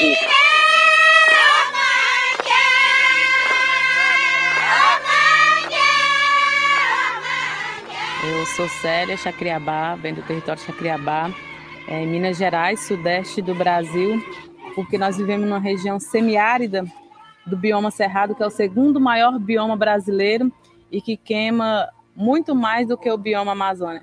Que os povos indígenas estão tá chegando um milhão no Brasil, mas a gente não faz a reflexão quantos povos indígenas foram enterrados, quanta diversidade foram enterrada, quantas línguas foram enterradas. O que está em curso hoje no Brasil é um genocídio legislado é o próprio Estado brasileiro, é o próprio Poder Judiciário autorizando a matar os povos indígenas. Todos os territórios indígenas no Brasil que eu conheço só foi demarcado depois da morte de alguma liderança indígena. Porque estar tá vivo parece ser algo tão comum, mas para os povos indígenas o que está em ameaça hoje é o nosso modo de vida, é a nossa identidade, é a nossa relação com o território. E nós, povos indígenas, nós somos o termômetro do mundo. Porque o dia que os povos indígenas dá o último suspiro, isso significa que a humanidade também já não vai conseguir mais respirar.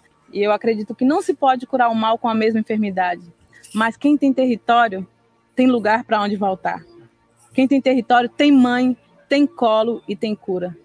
E as mulheres representam como essa cura do século 21 também. E as mulheres indígenas sabem o que é isso, porque quando pergunta para nós se nós estamos com medo, nós temos respondido que apenas quem tem cicatrizes profundas sabe o remédio que cura. Nós, mulheres indígenas, temos cicatrizes próximas. Okay. Muito bom, Gina. É, agora, é isso. E essa é, é, é, bem forte mesmo. E o vídeo e a, e a, entrevista dela é bem interessante também. Essa também é uma matéria aberta do The Guardian, ok, gente? Podem ir lá consultar.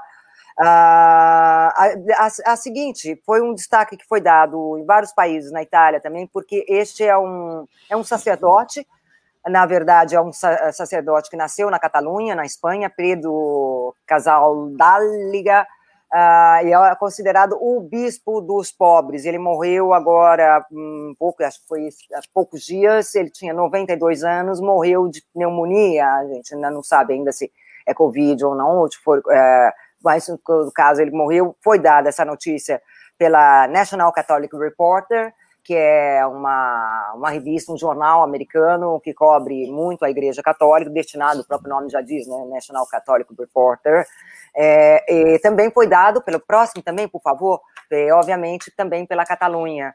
Esse era um padre considerado assim um, um, vamos colocar em aspas, um discípulo da teologia da libertação.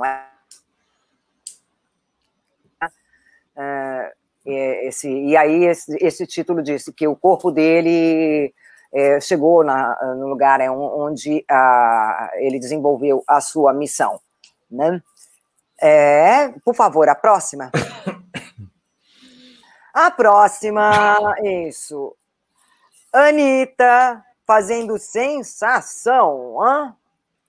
Anitta, ela deu uma entrevista para The Guardian. É, nessa entrevista, ela fala também, ela descarta a possibilidade de ser candidata, pelo que eu dei uma lida. Eu dei uma lida em Z nessa, nessa entrevista, porque eu fui pegar isso daí depois, sabe, gente? E a, ela descarta e a, ela desce a lenha no Bolsonaro, desce a lenha mesmo. E aí, o que, que aconteceu?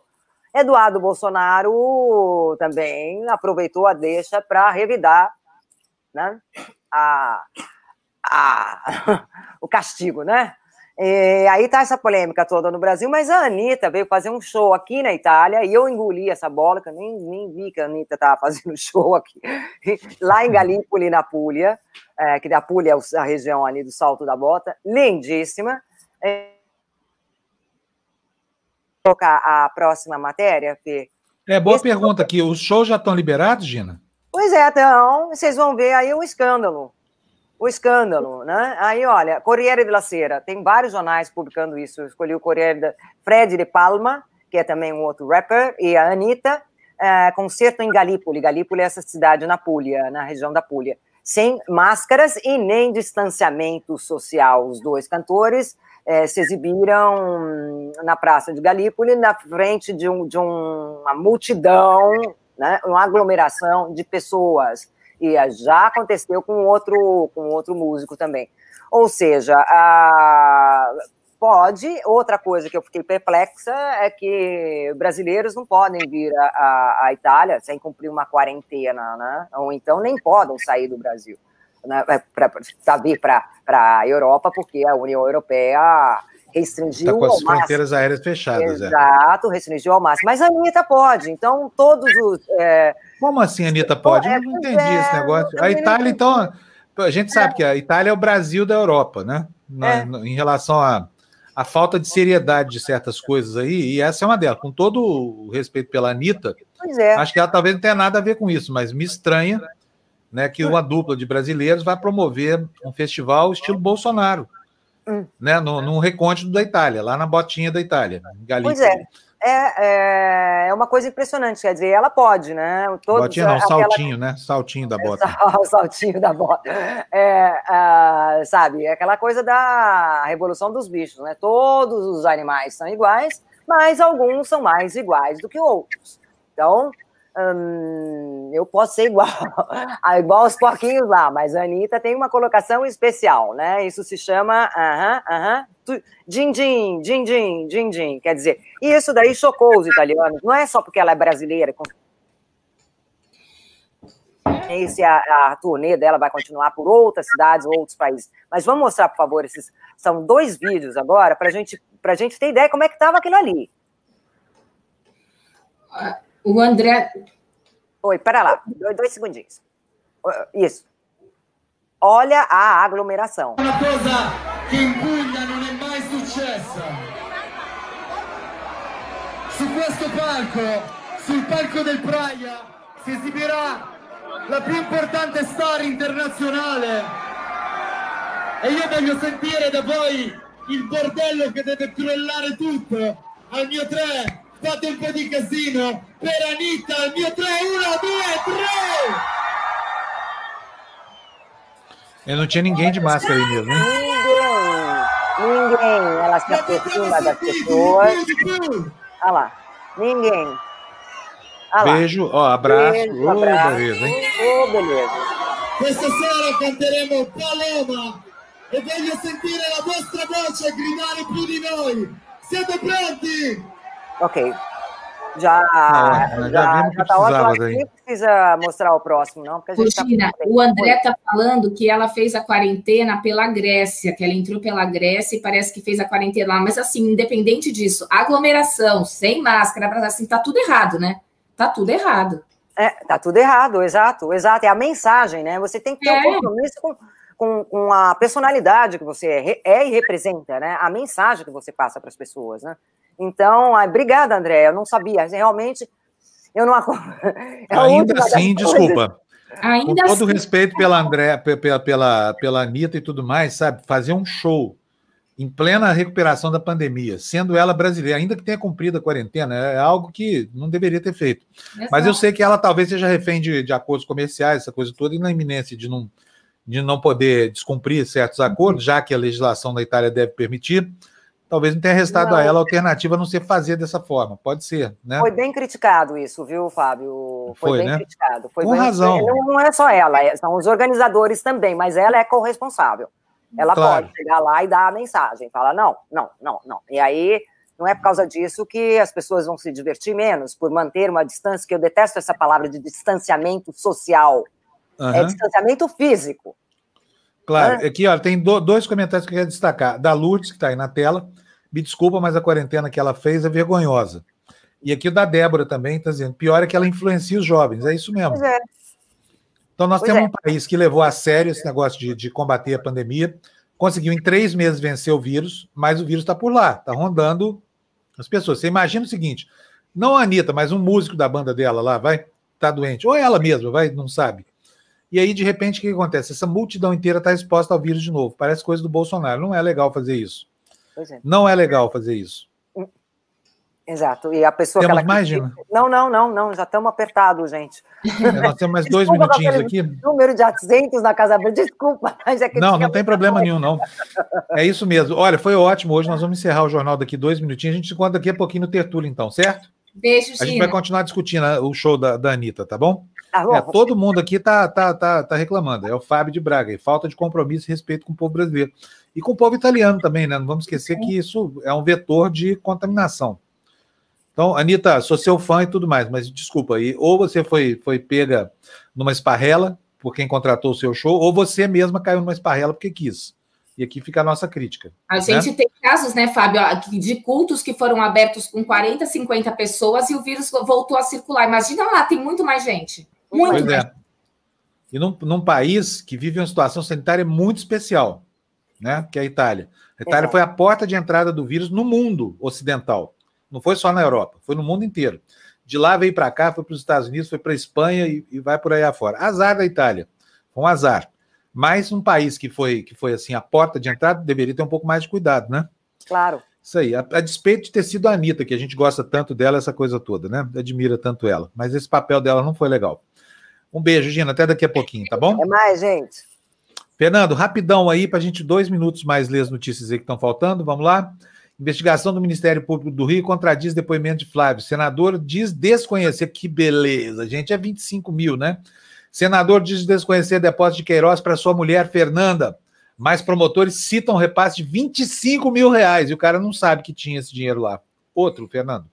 Receita com CPMF não banca todas as promessas de Guedes. Tributo arrecadaria 120 bilhões de reais, mas benefícios consumiriam até 248 bilhões de reais. Ou seja, o engodo do Guedes não fecha nem aqui, né, Folha de São Paulo? Próximo destaque, Fernando. Órgão do Ministério Público Federal sugere que Aras não assine tempo sob leniência. Novas regras propostas por Toffoli tiveram adesão de órgãos do governo e também do Tribunal de Contas da União. Só São Paulo, Amazonas e Distrito Federal agendam volta às aulas. Dez estados terão retorno regionalizado. Modelos flexíveis para retomada presencial determinam calendários diferentes para redes pública e particular ou para grupo de cidades, conforme o quadro epidemiológico local. Gestores reclamam de falta de coordenação do MEC, que aponta a autonomia das redes. Muito bem, deixa eu ver o próximo destaque que eu estou fora da tela. Funcionários tentam derrubar medida provisória que permite privatizar subsidiárias da Caixa. Pressão no Congresso tem o apoio de mais de 50 entidades diz a Associação de Servidores. O governo quer levantar 10 bi com a Caixa Seguridade. Vacina de Oxford. A Anvisa autoriza a segunda dose. Mudanças incluem ainda a ampliação da faixa etária nos testes, permitindo voluntários de até 69 anos. Alterações no protocolo foram permitidas após indícios de uma melhor resposta da imunização e com base em dados de segurança, foi o que disse a agência. Aí, agora, o retrato da covardia e da pusilanimidade. Ministro interino fala em apoio ao isolamento. Só que na véspera, Bolsonaro associou a estratégia a mortes que não foram por Covid na pandemia. São Paulo recupera nível pré-pandemia na virada do ano, diz Meirelles. Secretário vê surpresa na atividade econômica e espera melhora em agosto. Vai nessa. Só três estados do Distrito Federal têm datas previstas para reabrir escolas. A ausência de coordenação do MEC dificulta planejamento e deixa educadores, pais e alunos apreensivos com o retorno. São Paulo teve 18% dos adultos infectados, aponta a pesquisa. A nova etapa de estudo, estudo calcula que um milhão e meio de paulistanos já tiveram contato com o vírus e não constata aceleração do contágio. Mas aí tem uma outra manchete, essa da Folha de São Paulo, dizendo que 22% já foram contaminados nos bairros mais pobres de São Paulo. Ou seja, a pandemia está sacrificando muito mais a população mais vulnerável do que os mais ricos, né? Que ela atingiu primeiro. Dados são do mapeamento sorológico feito pela USP, Unifesp, IBOP e Instituto Fleury. Eduardo Bolsonaro entregou o relatório aos Estados Unidos, diz deputado. Douglas Garcia fez declaração em processo no qual foi condenado. Isso é um absurdo completo. Esse alcaguete, chamado Eduardo Bolsonaro, pegou o relatório que o, o, o governo brasileiro não tem a coragem de apresentar ao Ministério Público e foi dar para quem? Para o patrãozinho dele, lá para os americanos, entendeu?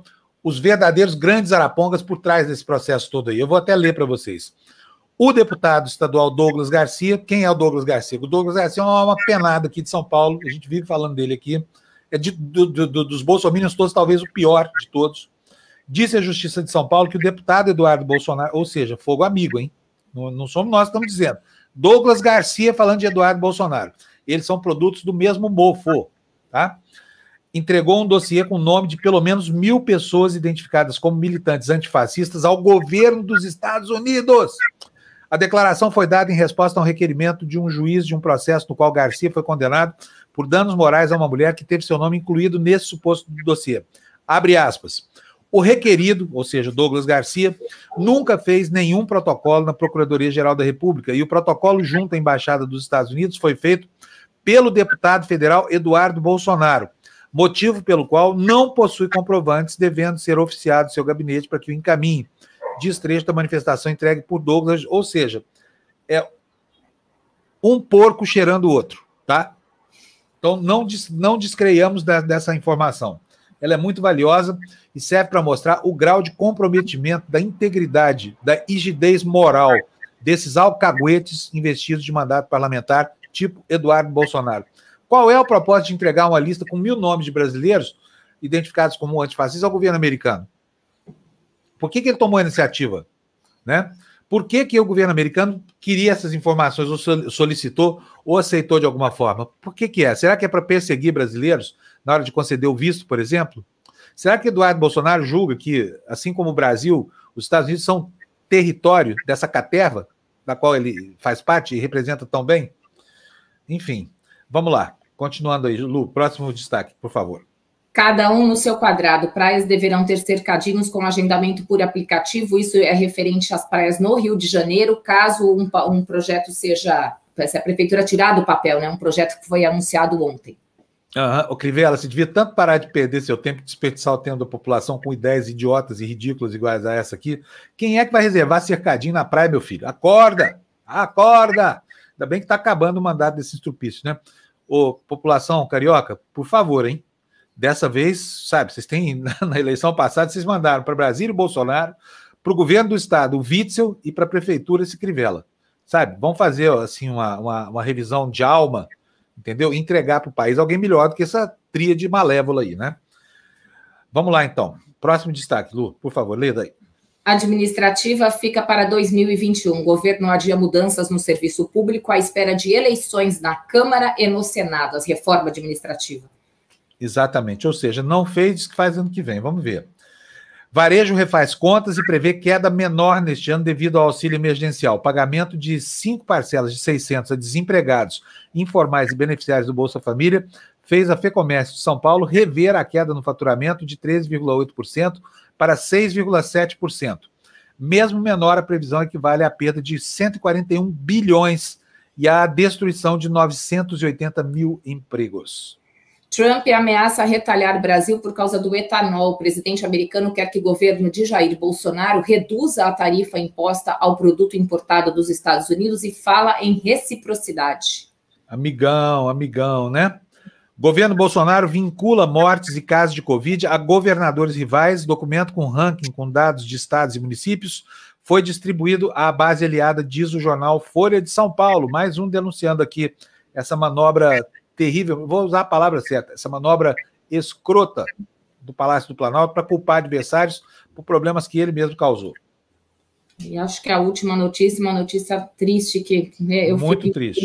Jovem é a PM, ou seja, a Polícia Miliciana de São Paulo, vai, Lu. É, jovem é morto no dia do aniversário durante a abordagem da PM em São Paulo. Dois policiais são afastados das ruas após ocorrência com o estudante Rogério Ferreira da Silva, de 19 anos. Atiraram pelas costas em um menino que estava desarmado e depois, pegos em flagrante, foram mentir para o juiz dizendo que o moleque tava, fez um gesto de pegar uma arma. Mentira. Tá? É covardia desses policiais que se julgam agora senhores da vida e da morte, tá? Seguindo aí a cabeça do, enfim, do inominável, né? Que que promove essa situação no país? Chega a dar uma pontada, assim, cada vez que eu respiro fundo, porque isso acaba comigo, acaba comigo. É, mas isso não acaba só com você, isso acaba com o país inteiro. Né? Um país subjugado pela violência de policiais absurdamente mal preparados, né? vocacionados para matar, são os cães selvagens, sabe? E aqui fica a nossa crítica, e a PM que responda por essas mortes, sabe? Institucionalmente, a PM virou um grupo de extermínio. Não há dúvida sobre isso. E assim vamos terminando o nosso jornal de hoje, gente. Agradecendo aqui a presença de vocês todos, tá bom? É, muito obrigado pela companhia ao longo de todo o jornal. A gente se encontra daqui a pouquinho, daqui mais 22 minutos no Tertúlia, tá bom? Beijo, Fá, até amanhã. Beijo, gente. Tchau, beijão, Lu. Até daqui a pouco. Até. Tchau, tchau, tchau.